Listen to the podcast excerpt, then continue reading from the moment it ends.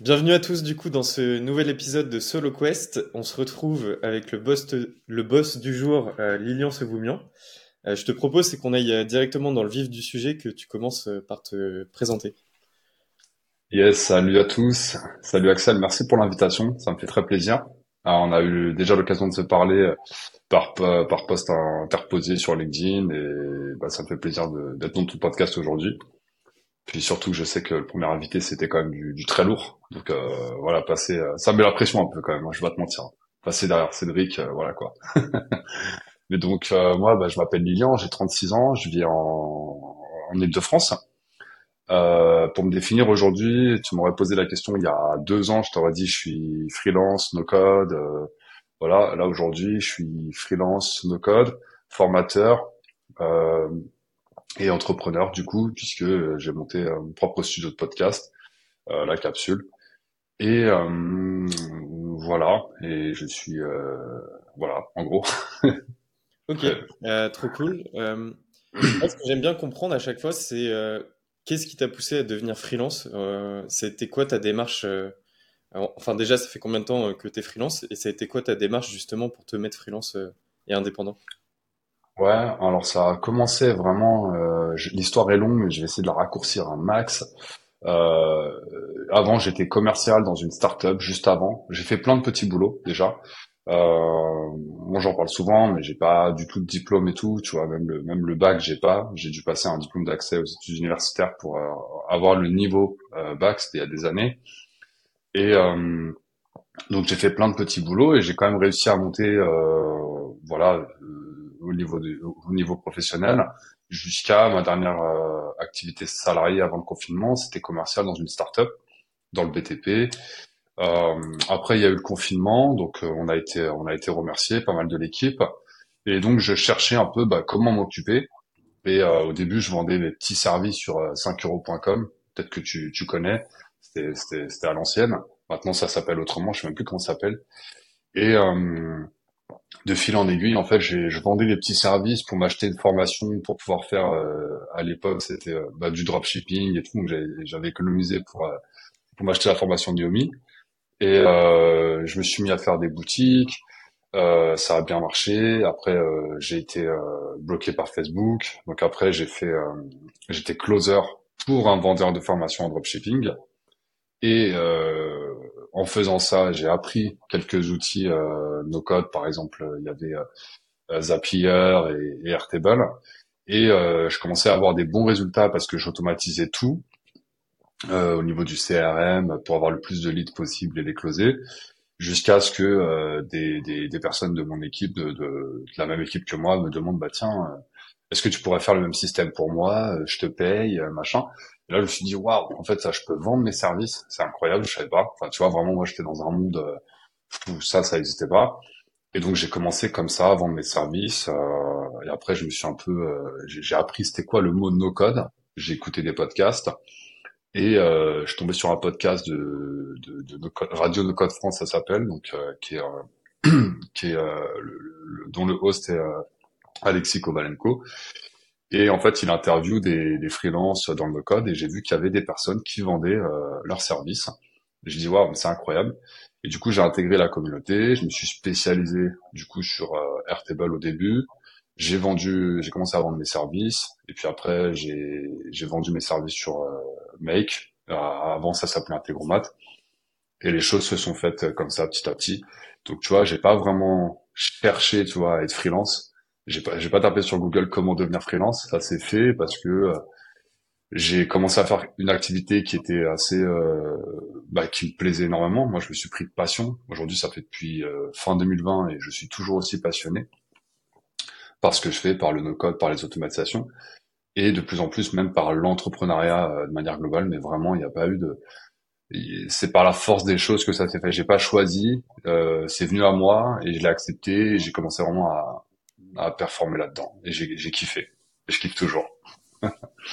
Voilà. Ok, en vrai, tu as donné beaucoup d'éléments. En fait, ce qui est intéressant quand on se lance en freelance, c'est le fait de réaliser qu'on peut vendre ses services, justement, et qu'on peut être payé pour faire des choses qu'on aime. Donc, totalement. Ça, réaliser. En termes de timeline, est-ce que tu pourrais nous donner un peu les années de transition, on va dire? Enfin, quand tu as commencé sur 5euros.com, quand tu as réalisé que tu pouvais vendre tes services, et aussi nous dire un peu comment ton expertise elle a évolué au cours du temps depuis ce moment-là. Ouais, bien sûr. Eh ben, c'est encore frais, donc bien sûr. Alors en fait, on est fin 2020. Le confinement, c'était si je me rappelle bien, c'était en mars 2020. C'était en mars 2020, je crois, ou peut-être 2021, je sais plus. Je crois que c'était mars 2020. Donc mars 2020, confinement. De mars 2020 jusqu'à la fin de l'année, là, c'est plutôt, tu vois, vente de services sur 5euros.com, formation sur le dropshipping, voilà, ça part un peu dans tous les sens. Fin 2020, je deviens closer pour un vendeur de formation. Le no-code, vraiment, ça démarre en mars 2021, où j'ai ma première mission. C'est une personne qui fait de la comptabilité et qui veut, en présentiel, en plus, on va dans un café, je me rappelle, dans un café pour que je la forme, en fait, sur Airtable.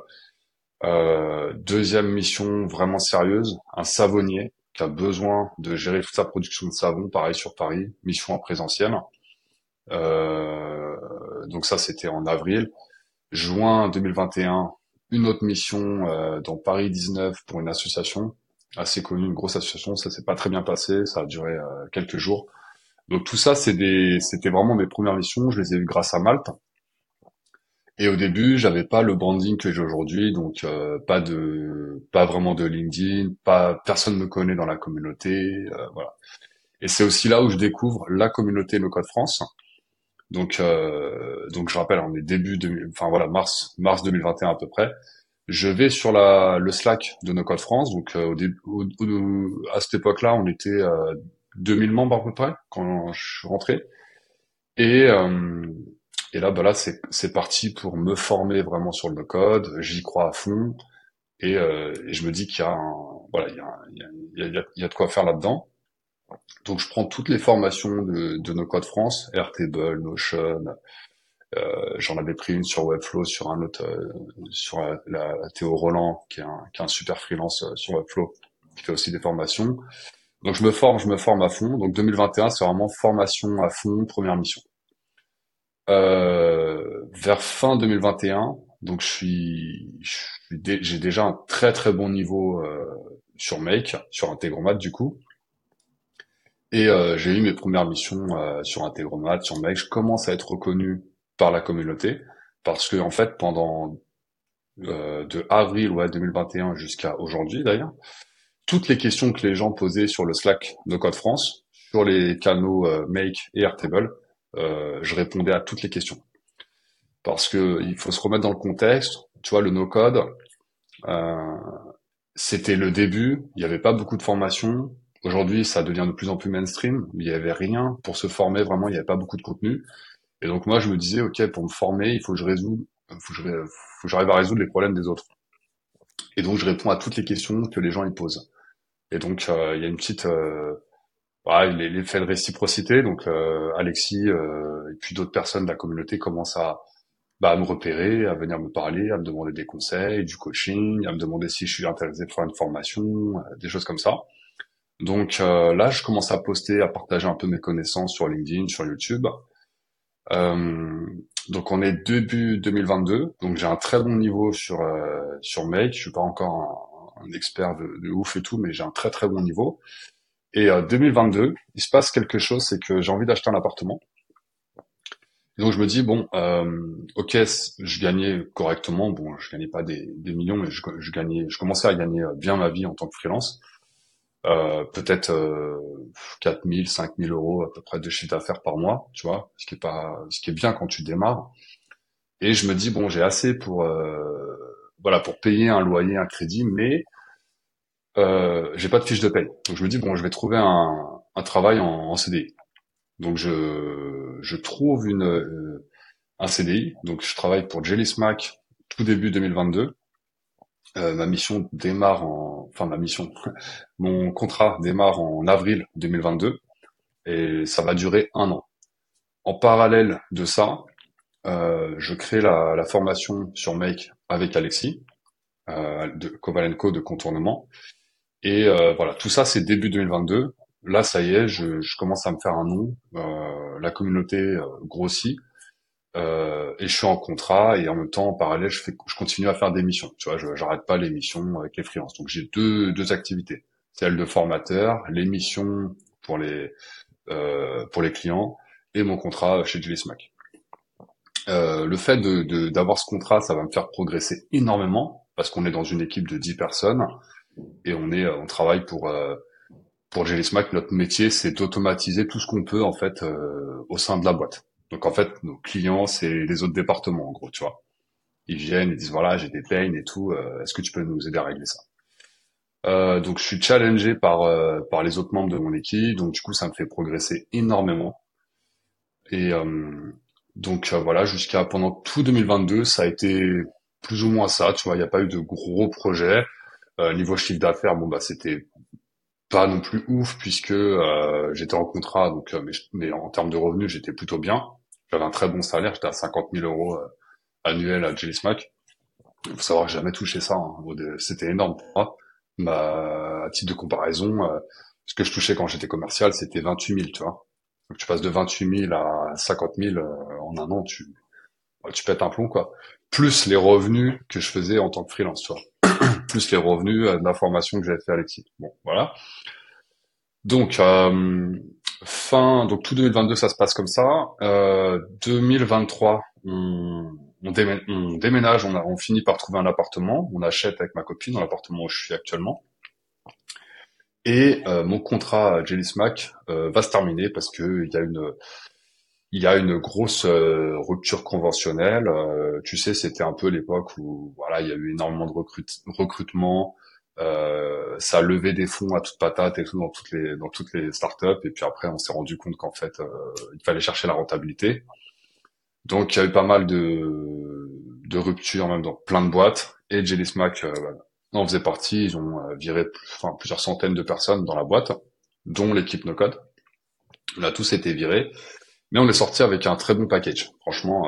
6 mois de salaire, une formation qu'on voulait, par exemple. Moi, j'en ai pris une dans le code, du coup. Et voilà, donc début 2023, je sais que je vais sortir des effectifs de JellySmack. Je déménage. En parallèle, je prends de plus en plus de missions. Les ventes de la formation sont plus importantes qu'en 2022. Et voilà, en gros, ce qui se passe en 2023. Et on arrive... donc je sors des effectifs en mai. De mai jusqu'à octobre, il se passe pas grand chose parce que je suis en bootcamp chez O'Clock pour apprendre à devenir développeur. Je crois que j'ai envie de devenir développeur. Spoiler alert, pas du tout. Ça m'a calmé. J'étais obsédé par le fait de vouloir devenir développeur. T'as l'impression que c'est le step d'après dans le no-code, alors qu'en fait pas du tout. Les deux peuvent vivre, tu sais, l'un à côté de l'autre. Et du coup, ça m'a vraiment calmé. Donc cette obsession, elle est partie. Donc en fait, ça a été 6 mois où c'était en mode déménagement, parce que j'ai déménagé en mai. Déménagement, travaux, un peu de freelancing, c'était un peu le chaos, quoi.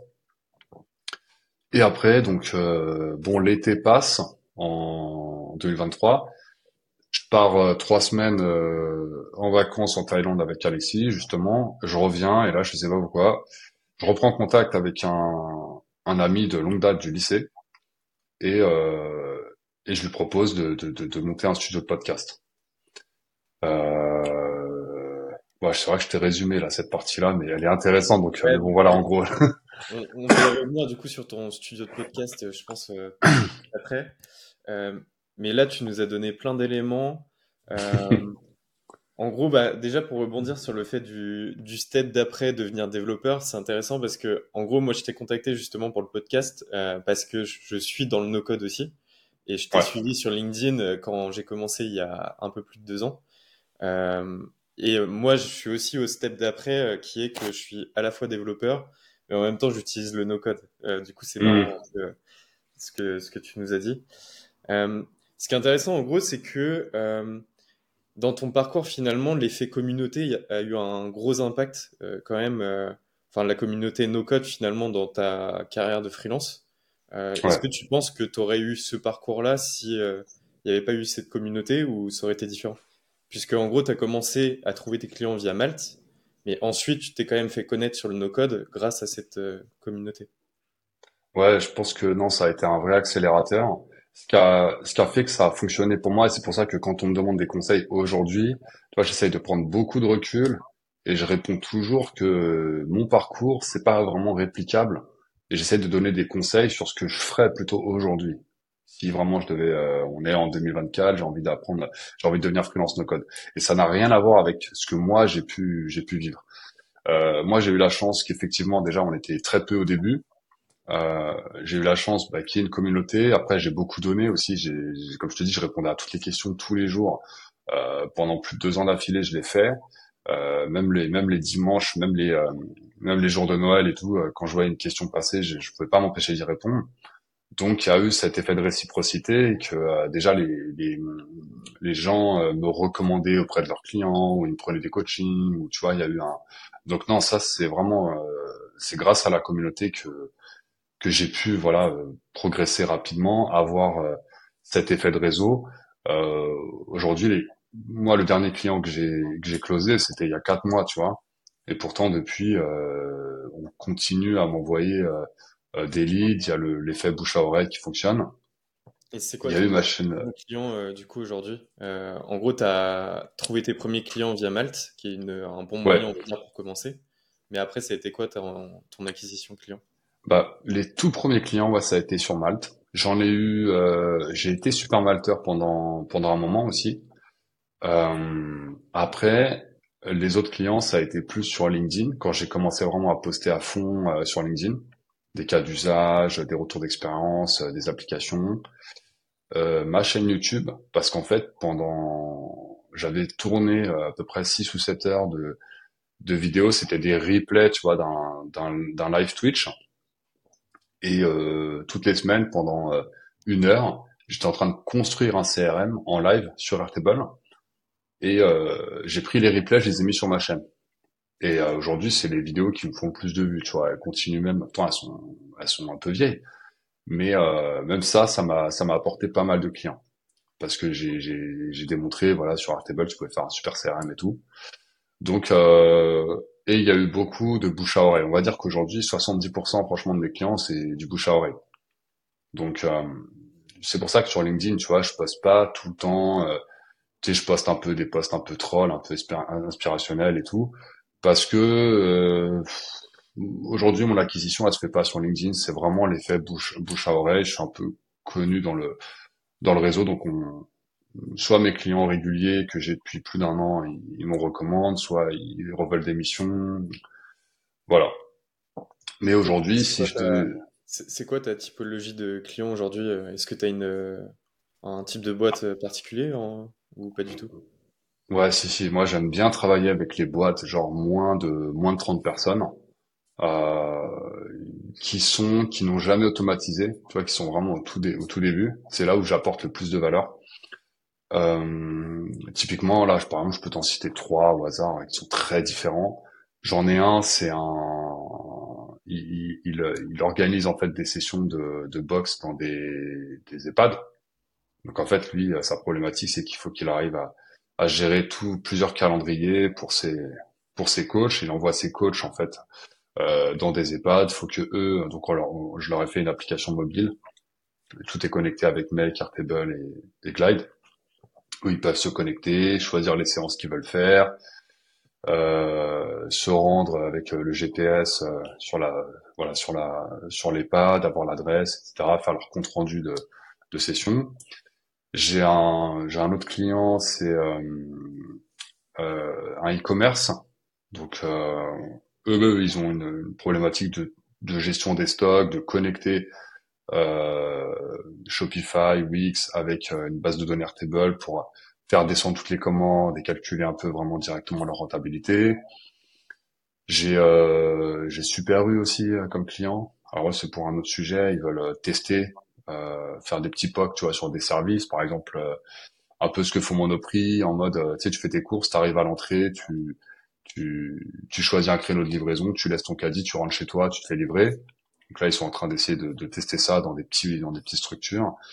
Mais à chaque fois, voilà, moi, c'est le moins de 30 personnes qui connaît un peu le sujet, tu vois, qui sait ce qu'on peut faire avec le no-code. Ou la personne qui va vraiment utiliser la solution, c'est vraiment le dirigeant ou la dirigeante, et qui va pouvoir former ses équipes. Mais les petites boîtes, quoi. J'aime pas les grosses boîtes, c'est très long. Les process, même de facturation et tout, c'est insupportable. C'est marrant que tu dises ça, que t'aimes bien commencer avec des boîtes qui commencent dans l'automatisation. Moi, c'est l'inverse. Je préfère en fait des boîtes qui sont déjà familières avec le domaine de l'automatisation, qui ont peut-être essayé par eux-mêmes et qui ont en gros réussi à faire des projets, on va dire, plutôt basiques. Mais pour aller au next step, je préfère en gros travailler avec cette typologie-là. Peut-être parce que t'as aussi cette posture, on va dire, de formateur que tu as via Contournement et aussi via ta formation Make, apprendre-make.com pour ceux qui veulent aller voir. Est-ce que tu aurais... l'un des problèmes en automatisation, je trouve, c'est la récurrence. C'est souvent des projets un peu one-shot où tu le réalises et une fois terminé, soit tu vends un contrat de maintenance et dans ce cas-là, tu arrives à peut-être régénérer des revenus par la suite, mais c'est souvent du one-shot. Comment tu gérais ça, cet effet récurrence, on va dire ? Bah, justement, tu vois, ça rejoint le point de pourquoi j'aime bien aussi aider les clients qui n'ont jamais automatisé, parce qu'il y a tout à faire avec eux. Si je reprends tu prends une boîte qui est équipée en termes de SaaS, mais qui n'a pas automatisé, cette boîte-là, en fait, quand tu vas l'aider vraiment à faire des automatisations, elle va gagner de l'argent assez rapidement, puisque tu agis directement sur le ROI, en fait. Quand tu fais gagner de l'argent à une entreprise, du temps à une entreprise, tu lui fais gagner de l'argent, c'est mécanique. Donc, en fait, cette personne-là, déjà, elle va te faire confiance de ouf, elle va rapidement être consciente de ce qu'elle gagne, et les besoins, vu qu'elle va grossir, ils vont évoluer. Moi, je l'ai vu sur des clients au tout début que j'ai accompagné. Encore aujourd'hui, tu vois, ça fait 1 an qu'on travaille ensemble, ils me remissionnent. Donc, c'est pas vraiment un effet de récurrence, comme il pourrait y en avoir pour un SaaS avec un abonnement ou un contrat de maintenance, etc. C'est plus qu'en fait, ils ont des nouveaux besoins. Au début, par exemple, ils vont avoir juste besoin de générer des factures, à certains moments.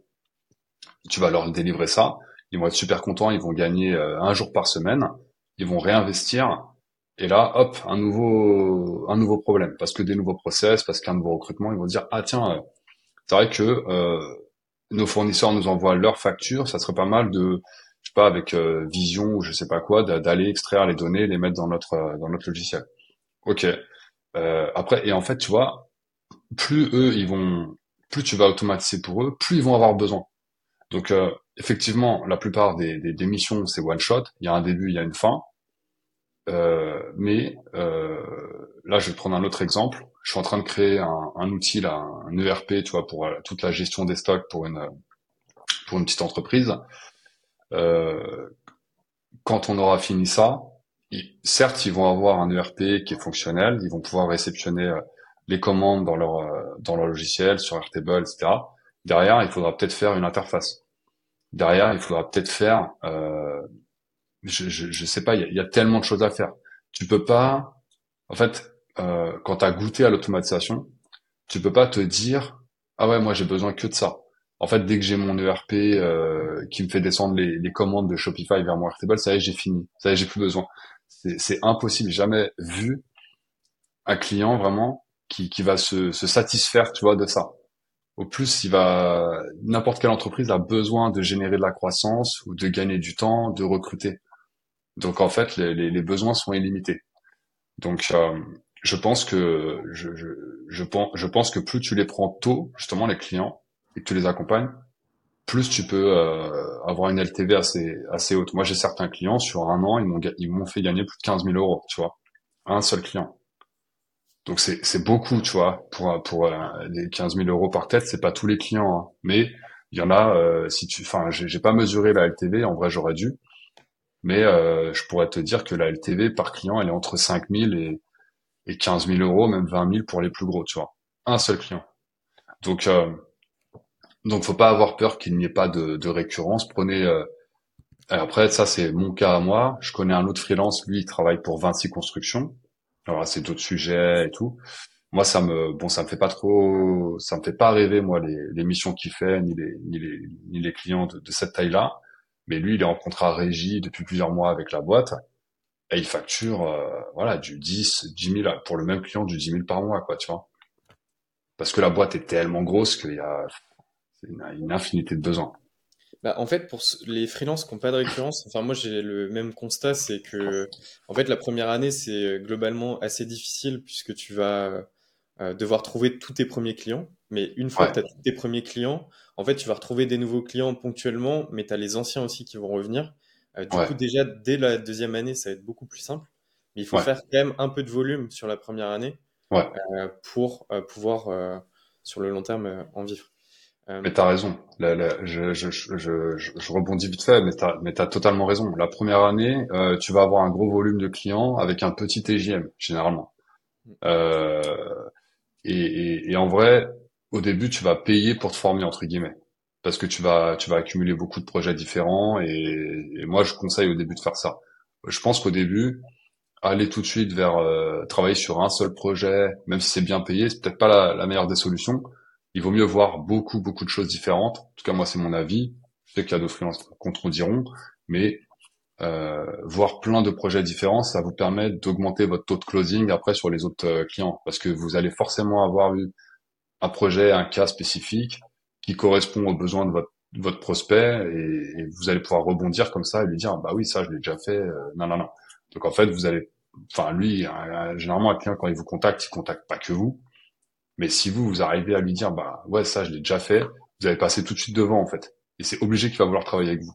Et vous allez augmenter votre confiance en vous sur la réalisation même de projets que vous n'avez pas l'habitude de faire. Et donc, mais t'as totalement raison. La première année, c'est un peu la plus charnière, c'est la plus ingrate. Mais après, ça va beaucoup mieux à partir de la deuxième année parce que les clients de la première année ils vont te rappeler, etc. Et voilà. Mais sur le closing, il faudrait que je regarde mon taux de closing, mais je pense que mon taux de closing aujourd'hui, il est très élevé par rapport à avant parce que justement, à chaque fois que quelqu'un vient avec un besoin, moi, je donne des projets similaires que j'ai déjà réalisés et finalement, le client, il se sent rassuré sur le fait que j'ai déjà fait, on va dire, son besoin. Donc, mais de fou. Tu as parlé juste avant de TJM, comment toi tu factures à tes clients, tu factures à la journée, au projet, ou tu as d'autres méthodes de tarification? Ouais, alors au début, moi j'ai commencé avec un TJM de 350, et en fait après je l'ai monté vraiment, tout début 2021, je l'ai monté de presque 50 à 100 euros, ça dépendait tous les mois. Aujourd'hui, mon TJM il est à 700 euros, je pense que je pourrais monter, mais je trouve que c'est correct, je trouve ça correct, je vais pas me plaindre. 700 euros, donc 100 euros de l'heure, que ça soit en coaching, voilà. Et après, si tu veux, moi, j'avais fait d'ailleurs un épisode de podcast sur Trigger où je parlais régie contre forfait. En fait, il y a des avantages dans les deux. Moi, je préfère la régie. C'est-à-dire, pour ceux qui nous écoutent, la régie, c'est quand tu vas facturer en fait à l'heure. T'as pas un périmètre fini de budget, mais tu vas travailler jusqu'à temps que le client, entre guillemets, soit satisfait ou que tu aies respecté l'objectif, le cahier des charges, si je puis dire. Donc, en fait, ces missions-là, en régie, je vais plus les faire quand je suis en train de construire une solution, un logiciel, par exemple sur Airtable. Parce que c'est très dur à faire des specs, en fait, en no-code. C'est très dur de mettre un périmètre, en fait, sur un outil type Airtable et tout. Pour le peu de missions que j'ai fait en forfait sur Airtable, qui étaient des grosses missions, franchement, ça s'est toujours mal passé. Donc maintenant, j'en fais plus. Je fais que de la régie. Par contre, quand le besoin est juste d'automatiser, de faire des scénarios sur Make, là, c'est beaucoup plus facile en fait à scoper, puisque c'est soit ça marche pas. Il n'y a pas vraiment de satisfaction ou de, tu vois, de user stories ou de user experience ou quoi. Donc là, à partir du moment où ça fonctionne, t'as délivré ta prestation. Donc ça, je le fais plutôt au forfait. Et je facture, ça va dépendre, tu vois. Mais généralement, je facture un peu plus cher que si j'étais en régie. Pour la régie, voilà. Du coup, tu t'annonces comment à ton client? Tu fais une tarification à la fin du mois où tu comptabilises, on va dire, toutes tes heures, ou alors tu annonces peut-être que ça prend 10 jours. Au bout de 5, peut-être t'adaptes et tu vois si tu dois pas en rajouter ou en supprimer.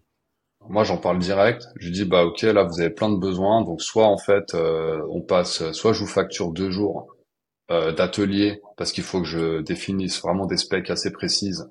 Et puis, après ces 2 jours-là, je vous fais un devis qu'on dépassera pas, c'est-à-dire ni vous ni moi. Je vous avoue, monsieur le client, moi, d'expérience, ça fait plus de 3 ans que je fais ça. Je préfère faire de la régie. Donc là, forcément, la régie, c'est dur à vendre. Le client en face, il dit, bah, combien ça va me coûter, machin, machin. J'essaie de donner une fourchette. Je dis, bah, là, ok, il y a ça, ça, ça. Les derniers projets que j'ai faits, si je fais une moyenne, par exemple, celui-là, c'était 5 000 euros. Celui-là, c'était 7 000 euros. Voilà. Après, moi, ce que je vous propose, c'est qu'au début, on prend un risque tous les deux, entre guillemets. Je vous facture 2 jours. J'avance. Comme ça, vous voyez ce que c'est la régie. Au bout des 2 jours, vous prenez une décision. Soit on continue, soit on continue pas. Au pire, vous aurez perdu 2 jours, mais vous aurez déjà une solution. Au mieux, vous avez trouvé un freelance en qui vous avez confiance et vous verrez qu'à chaque fois que je vous envoie une facture, c'est que derrière, je vous ai quand même apporté de la valeur et je vous explique comment je travaille. Donc après, j'ai tout un process pour vraiment bien travailler avec lui. Je vous partage un tableau sur Trello. Vous utilisez Notion, ce que vous voulez. Je lui montre en fait que j'ai déjà que je traque mon temps avec Toggle, etc. Je lui montre ce qui se passe au niveau des mails qui s'envoient tous les vendredis. Enfin vraiment, je suis hyper transparent avec lui et je lui explique que finalement ça va lui coûter moins cher. Et généralement, après voilà, c'est sûr que quand t'as que 2 projets dans ton portfolio, c'est dur à vendre. Au début, tu vas vendre du forfait parce que c'est plus facile à vendre. Le client, il a un prix en face d'un projet. Mais bon, ça va mal se passer, en tout cas au début. Même là, tout à l'heure, j'étais en coaching. Une freelance qui a vendu du forfait à un client, elle a fait x3 sur le temps estimé, tu vois, là pour l'instant. Donc, elle a facturé pas beaucoup et elle est en train de travailler beaucoup. Et en fait, le forfait, après, si tu dépasses trop le temps que tu as estimé, tu te démotives. T'es moins enclin à donner des cadeaux aux clients. Enfin, tu vois, la relation, elle se dégrade, je trouve, tu vois. Mais je peux comprendre, voilà. Là, tu abordes un point ultra important, c'est le temps estimé versus le temps réalisé. On a mentionné Toggle, qui est un super outil pour traquer son temps.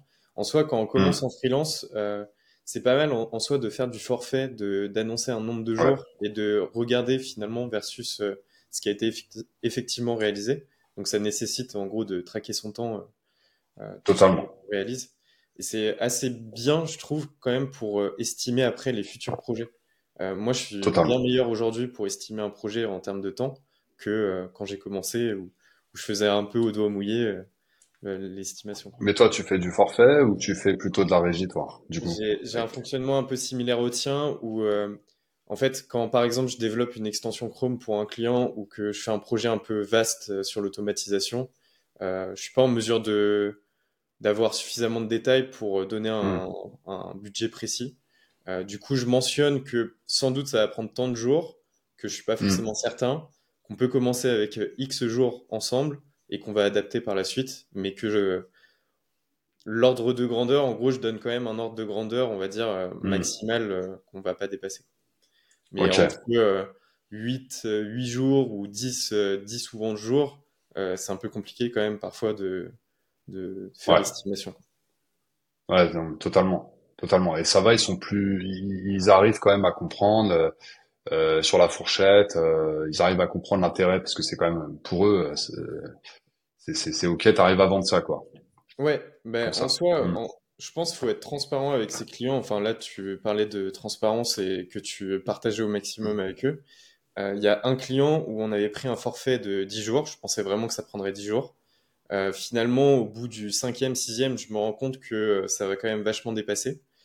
Du coup, je l'ai mentionné au client et je crois qu'on avait repris soit 2 jours, soit 3 jours.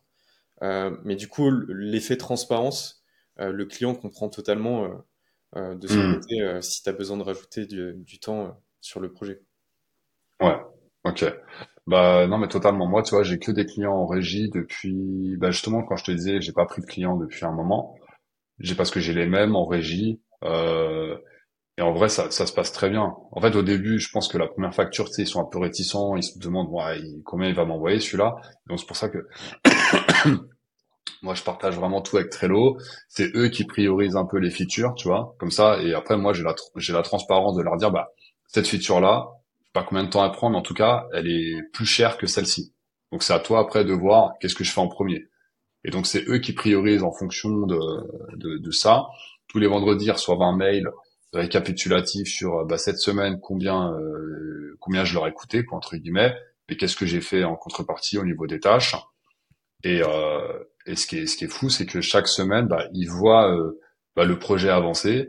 Donc certes, ils voient les factures, mais en contrepartie, ils voient les projets avancer. Et en plus, c'est eux qui ont priorisé les features. Donc en fait, ils ont directement la valeur. Et ça se passe super bien. Franchement, ils sont super contents. Est-ce que tu serais à l'aise pour partager tes chiffres de CA, mais avec une contrepartie quand même? Annoncer un CA, ça sert à rien. C'est versus le temps passé aussi, le temps que tu passes justement sur la prod pour tes clients. Enfin, tu as la production de contenu aussi à côté pour LinkedIn ou YouTube ou autre. Mais tu passes combien de temps en prod pour tes clients et c'est quoi ton CA sur les dernières années? Si t'es à l'aise, ouais, je suis hyper à l'aise avec ça, il n'y a pas de problème. Alors je vais pas te faire une réponse hyper précise parce que on se rappelle la première année 2021, je sais plus combien j'ai fait franchement, mais j'étais en SASU en plus. Tu vois, donc c'est pas pareil. J'étais en SASU. Il me semble que j'étais à 60, si je veux pas te sortir de bêtises, il me semble que j'étais à 60 000 € sur toute l'année 2021. 2022, attends, je vais regarder, du coup. 2022, comme j'étais freelance en même temps, attends, je regarde. Attends, désolé, j'aurais dû, parce que je crois que tu m'avais dit que tu allais me poser cette question, j'aurais dû... T'inquiète. J'aurais dû préparer. Ouais, tu vois, 2022, j'ai pas fait beaucoup. J'étais là, je suis en train de voir 24 000 sur Indy. Alors après, j'ai pas mis toutes les transactions, mais j'avais pas besoin de faire beaucoup parce que 2022, j'ai été beaucoup salarié, tu vois. Et je terminais ma SASU, donc je suis en train de fermer ma SASU. Donc en fait, là, les revenus que je te sors, là, c'est les revenus que j'ai fait en auto-entrepreneur. Okay. Parce que je suis en train de fermer la SASU. Donc sur la SASU, par contre, je sais plus combien j'avais fait. Mais à mon avis, je devais être pareil, entre 40 et 50 000 euros. Franchement, c'est pas... C'est quoi, du coup, ton temps de travail un peu pour générer ce type de chiffre d'affaires? 2023, du coup, là, je peux te dire, j'ai fait, comme c'était que du freelancing quasiment, j'ai fait 72 000 euros, mais j'avais partagé les chiffres en plus, 72 000 euros de chiffre d'affaires. Le temps de prod, franchement... Du coup, sur 2023, qui est peut-être plus... pertinent. C'est plus parlant, c'est le plus précis, ouais. 2023, sachant, j'ai pas travaillé beaucoup. Parce que 2023, j'ai fait 6 mois de bootcamp, tu vois, pour O'Clock. Un déménagement, l'ouverture de le démarrage de l'ouverture de la capsule. Et j'ai fait 72 000. Sur les 72 000, t'enlèves 15 000 euros où c'était que des ventes de formation. Il faut être honnête là-dessus. Et tout le reste, c'est vraiment de la prod. Et j'ai pas travaillé beaucoup, généralement peut-être 25-30 heures par semaine. Généralement, moi, je travaille à peu près, c'est dans ces eaux-là. En ce moment, je travaille à peu près, on va dire, par client, par semaine. J'en ai 3 en ce moment, donc 10 heures à peu près par client par semaine. Une trentaine d'heures. Mais comme je te dis, je suis pratiquement que en régie, donc je suis à 100 € de l'heure, tu vois. Voilà. Soit je suis à 100 € de l'heure parce que je facture en régie, soit je suis à plus que 100 € de l'heure parce que je suis au forfait, rarement, mais je suis au forfait sur certaines missions. Voilà, c'est mon taux. Donc après, ça dépend, ouais. Parce que oui, il faut rapporter ça à l'heure, tu vois, pour que ça soit assez... mais ouais, c'est ça, c'est entre 100 et 130 € de l'heure. Ouais, mais ça paraît cohérent, généralement, quand t'es un freelance qui a un TJM, on va dire, un peu élevé, entre 20-30 heures de prod pour tes clients par semaine, t'as largement de quoi te verser, on va dire, un bon salaire à la fin du mois, généralement. Mais du coup, t'as une autre ligne de revenus qui est du coup la vente de formation. Tu as ta formation sur Make, la formation aussi sur Contournement peut-être qui génère encore des revenus. Ouais, tout à fait. En fait, si tu veux, moi je touche 50% des ventes sur les formations qu'on vend via Contournement. Sur apprendre-make.com, c'est exactement la même. Mais alors pourquoi on a fait ça? Parce que sur Contournement, Alexis, ils vendent des formations, mais derrière il n'y a pas d'accompagnement, de coaching. Tu vois, il y a du support, mais il n'y a pas de coaching, pas d'accompagnement. Moi, Make, il y a tellement de choses à faire que j'ai proposé à Alexis, je lui ai dit, vas-y, je vais faire, moi, une plateforme où vraiment on va faire que de la formation sur Make. Tu vois, aujourd'hui, apprendre-make.com, c'est une formation. Demain, ça va être une plateforme avec plein de formations payantes, gratuites. Voilà. Bah, pour l'instant, j'ai mis la formation que j'avais fait avec Contournement. Je gagne toujours... Une formation sur la plateforme, tu as une idée ou... Ouais, je vais faire une formation sur les custom apps assez poussée. Je vais faire je vais faire des formations sur des cas d'usage spécifiques par métier. C'est-à-dire qu'aujourd'hui, moi, quand on me voit en coaching, on me pose toujours la même question. T'as pas des cas d'usage à me fournir, t'as pas des journées. J'en ai des centaines. Le problème, c'est que il faut que je structure bien le projet, etc., pour que ça soit et que je le corrige. Donc, il y aura par exemple, il y aura le starter pack du freelance. C'est-à-dire comment quels outils tu dois utiliser en tant que freelance, que moi, ça fait 3 ans ce que je conseille, quelles automatisations tu mets en place pour ton activité, par exemple, notamment pour traquer ton temps, envoyer le mail, et rien que ça, ces projets-là, ils sont assez techniques quand même, tu vois, et ils te permettent de démarrer et d'avoir un petit portfolio. Il y aura un projet, par exemple, sur l'automatisation pour les growth. Donc, qu'est-ce qu'on peut automatiser quand on est intéressé par scraper des données, des choses comme ça. Il y a pas mal de choses à dire. Il y aura une formation sur les custom apps, une formation sur peut-être tu vois, le secteur des RH ou le secteur du e-commerce, parce que j'ai fait mal de projets sur Shopify. Il y aura une formation sur comment se connecter aux API un peu complexes, type Google. Donc là, ça va vraiment être 5-6 vidéos où en fait chaque vidéo c'est comment tu fais pour connecter sur Google en haut et tout ce qu'il faut quoi. Donc tu vois, il y a énormément de choses à faire en fait sur Make. Ça pouvait pas tenir dans une formation. Alexis m'a souvent dit elle est dense la formation. Alors j'ai essayé tant bien que mal de remplir. Là on est un peu au max. Donc il fallait que je fasse quelque chose en plus, tu vois. Donc voilà. Ok, trop cool, hâte de voir ça, du coup, ce que tu vas sortir. En vrai, il y a tellement de trucs sur l'automatisation que il y a vraiment plein de choses à faire. Il y avait un dernier sujet que j'aimerais aborder, c'est du coup l'histoire du solo média, enfin ou en tout cas de publier, d'être présent, on va dire, et visible sur les réseaux. Toi, tu as eu ta chaîne YouTube, enfin tu l'as toujours, mais tu as publié quand même pas mal de tutos sur YouTube avant. Tu as lancé ton podcast Trigger plus récemment et tu publies aussi beaucoup sur LinkedIn. C'est quoi ta stratégie ? Est-ce que tu as une stratégie dans tout ça ou pas du tout ? J'aimerais bien. En fait, je devrais d'ailleurs parce que, mais c'est un peu le but. Sur LinkedIn aujourd'hui, ma stratégie, c'est vraiment le continuer à me faire connaître, trouver des élèves pour ma formation. Ou des personnes pour mes coachings. Pour les prestats, ça va, comme je t'ai dit, tu vois, j'ai déjà beaucoup de prestations à faire, donc là, ça serait plus pour le branding, tu vois. Sur Trigger, là, j'attendais que le studio soit vraiment terminé à la capsule pour pouvoir reprendre un peu les invitations et continuer mon podcast.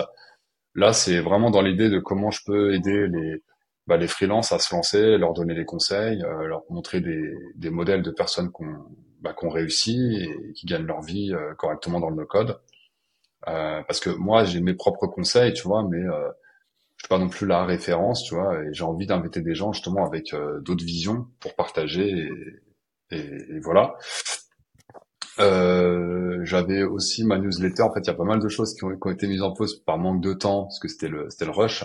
mais la newsletter aussi que je vais reprendre. Mais je pense qu'aujourd'hui, les canaux principaux que je vais vraiment travailler à fond, ça va être mon podcast Trigger et la chaîne YouTube que je vais reprendre. Et sur YouTube et sur LinkedIn, ça t'a quand même permis de trouver des clients parce que tu parlais quand même beaucoup de ton expertise avant, peut-être moins aujourd'hui, puisque en gros, tu publies pour les freelances.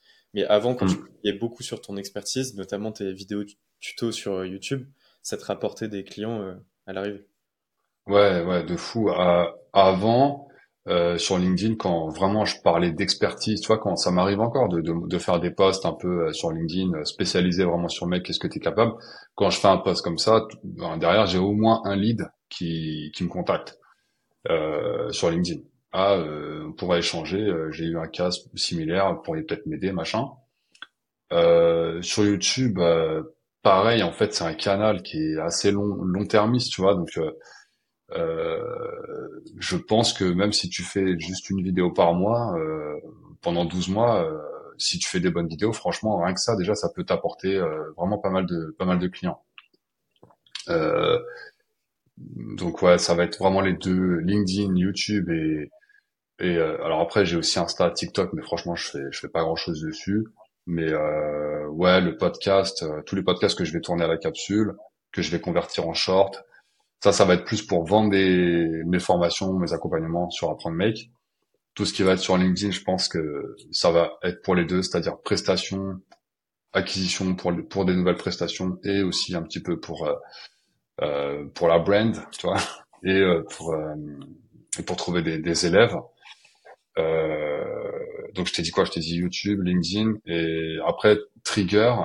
Là, il n'y a pas vraiment de stratégie d'acquisition. C'est vraiment pour give back, tu vois.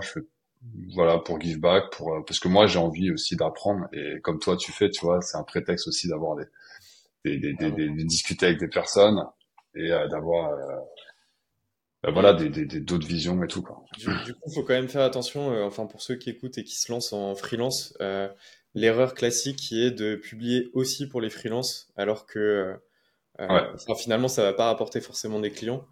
Quand tu parles vraiment sur ton expertise, que tu as une production de contenu dédiée sur ton expertise et que tu fais du contenu de qualité, en gros, ça peut permettre de convertir derrière. Mais il faut éviter de faire l'erreur quand même de parler trop aux freelances qui finalement n'est pas forcément toujours la cible.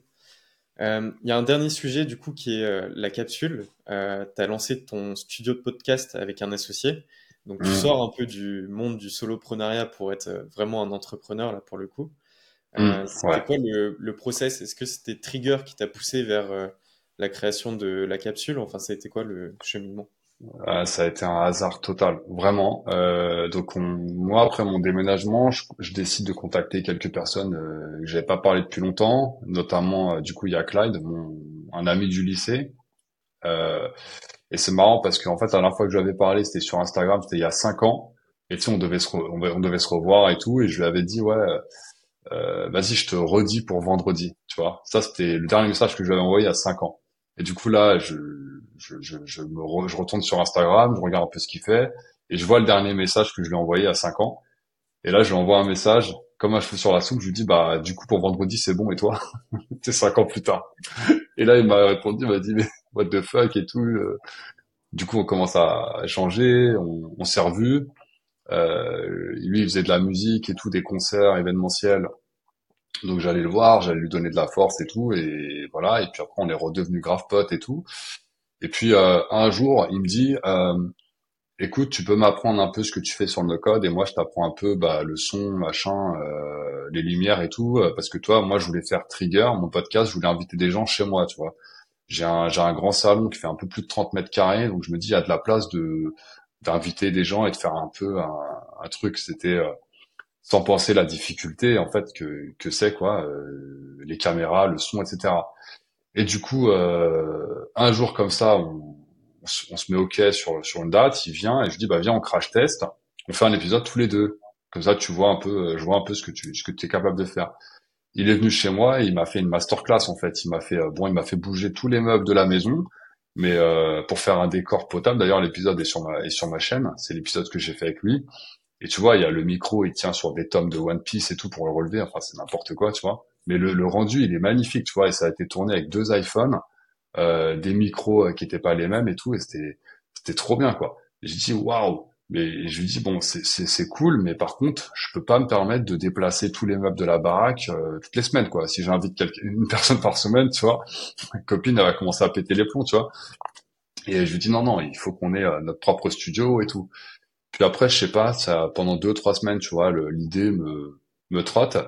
Et après, bah, je vois, effectivement, tu vois, franchement, je vois Podspace sur LinkedIn, donc un de nos concurrents. Et je vois James, voilà, que je salue, et qui a ouvert son studio de podcast à Paris, etc. Et quand j'ai vu ça, j'ai dit, mais ouais, il a trop raison. Et du coup, bah, on s'est dit, bah, en vrai, il y a que lui sur Paris. Moi, j'ai besoin d'un studio. Clyde aussi, il faisait de la production pour son album et tout, parce qu'il a un album, il a tout un... Voilà, il essaye de faire des clips, enfin, il fait des clips, il fait beaucoup de contenu par rapport à son album, à Chloé & Clyde, que je vous invite à écouter. Et, bah, il a pas mal de choses à dire, même sur l'écologie, etc. Donc, c'est quelqu'un de très engagé. Et je lui dis, bah, écoute, frérot, il y a quelqu'un qui a ouvert un studio de podcast, là, sur Paris. Je trouve que l'idée est vraiment trop bien. Nous, ça nous permettrait d'avoir notre studio, d'enregistrer nos contenus. Et puis, en plus, on pourrait le monétiser pour que ça nous coûte rien, quoi, tu vois. Au début, c'était ça l'idée, quoi. Et il me dit, mais vas-y, je suis trop chaud. Et en fait, après, bah, moi, pendant que je suis parti en Thaïlande, donc en octobre, lui, il a tout géré. On a trouvé le local et bah, on a tout building public sur Instagram. Et puis franchement, là, on est janvier, ça démarre pas mal, quoi. Tu vois, on n'a pas fait un gros lancement, mais tous les gens qui passent la porte, en tout cas de la capsule. Bah, c'est quasiment des clients qui vont revenir, quoi, tu vois. Et d'ailleurs, on a une soirée d'inauguration demain, mais c'est dommage parce que l'épisode sera pas sorti avant. Et voilà comment ça s'est fait. Ça s'est fait vraiment par hasard. Moi, j'ai eu beaucoup de chance parce que Clyde, c'est vraiment un expert. Enfin, tu vois, il a travaillé sur des plateaux de tournage. C'est son métier, en fait, d'enregistrer du son et de l'image. En fait, vos expertises qui se complètent très très bien. Enfin, moi, ce que j'ai vu, c'est que finalement, lui, il gère toute la partie, on va dire, technique sur le son et tout ce qui est podcast, vidéo, etc. Et toi, tu vas gérer c'est le produit. La partie pour avoir des outils pour, en gros, que les gens puissent réserver, puissent payer, puissent venir finalement dans le podcast, enfin dans le studio. C'est ça. Les deux expertises se complètent très bien pour avoir un studio et gérer ça comme une vraie entreprise. Exactement. Et là, maintenant, on cherche même à recruter parce que on a, voilà, moi, ma partie, c'est vraiment tout le back-end. Lui, c'est le front, en fait. Lui, c'est le produit. C'est ce qui se voit. C'est ce que les clients vont avoir dans leur vidéo. Et moi, c'est toute la partie où, l'acquisition client, la croissance, les outils pour l'aider, le recrutement, tout ce qui va lui l'empêcher, le parasiter dans la réalisation des vidéos, dans la réalisation du produit finalement pour les clients. Et ça marche trop bien. Tu gères tous les outils finalement pour que les gens puissent venir et puissent peut-être après avoir tout l'espace pour repartir avec le contenu et ce genre de choses. Exactement. La partie technique, ça va être ton associé Clyde qui va gérer. C'est ça. Toute la technique, le studio, c'est lui qui gère. Après, on va faire aussi nos propres émissions. Lui, il va en faire une pour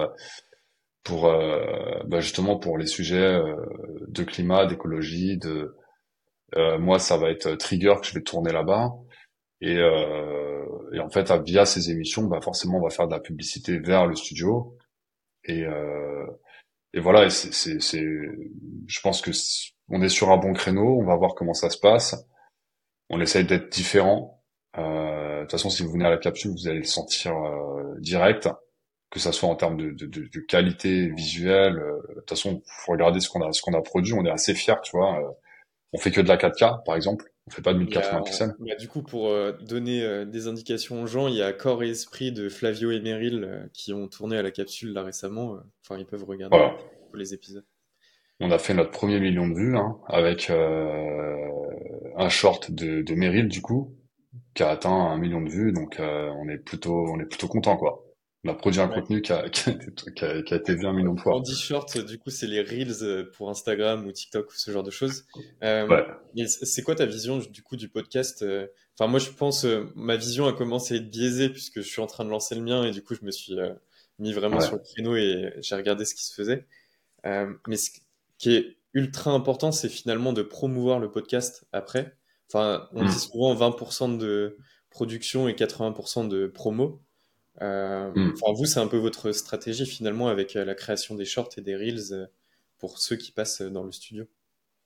Ouais, totalement. Bah, en fait, nous déjà, moi le podcast pour moi c'est ça qui est un peu, tu sais comme moi j'ai démarré dans l'aventure freelance, no code, le monde des startups parce que j'ai écouté des podcasts.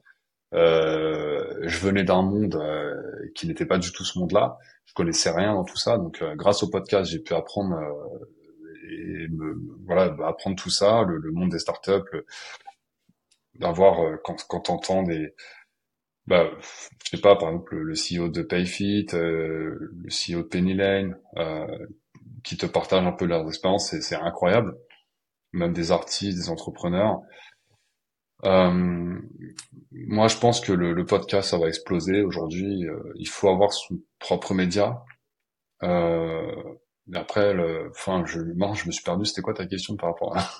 Non, mais justement, l'intérêt de promouvoir, en fait, c'est pareil pour une newsletter, c'est pareil pour un podcast. Finalement, le produire, c'est facile plus ou moins, mais ce qui est la partie la plus compliquée aujourd'hui, c'est de promouvoir finalement ce qu'on fait. Tout comme ta formation, par exemple, sur Make, si t'en parlais pas, tu vendrais pas de place.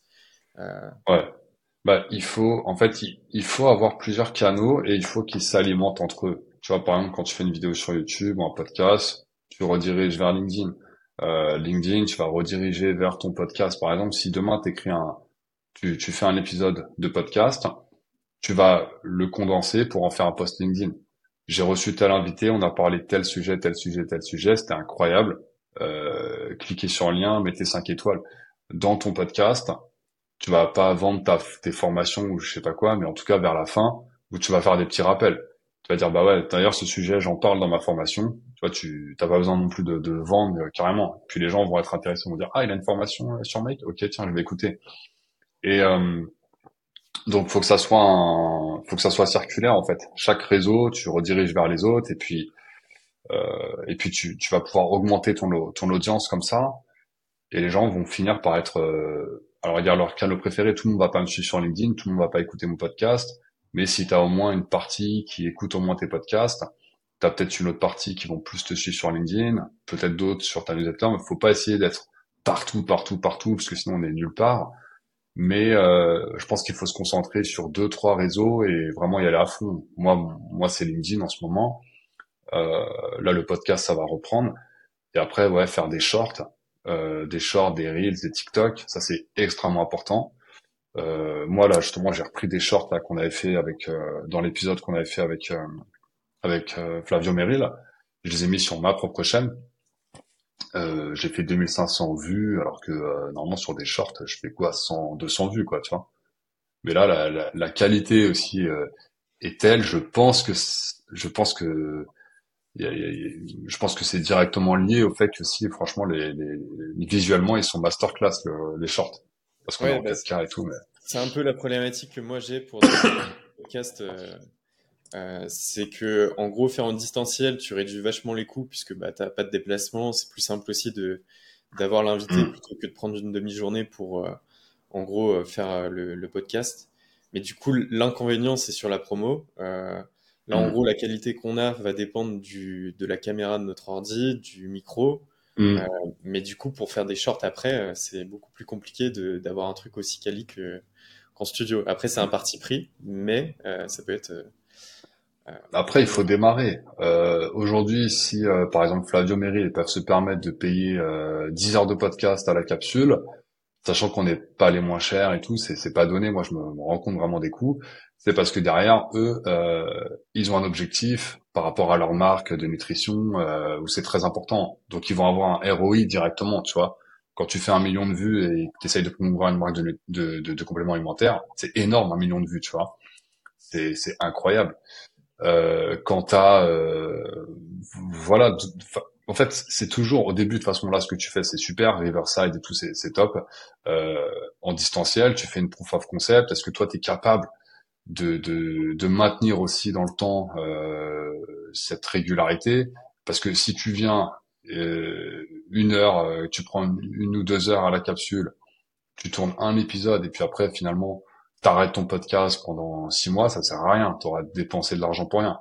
Alors que vaut mieux que tu fasses 10 épisodes chez toi, comme tu fais là, à distance et tout, parce que tu sais que tu kiffes, tu sais que derrière, t'as des avis, t'as des gens qui...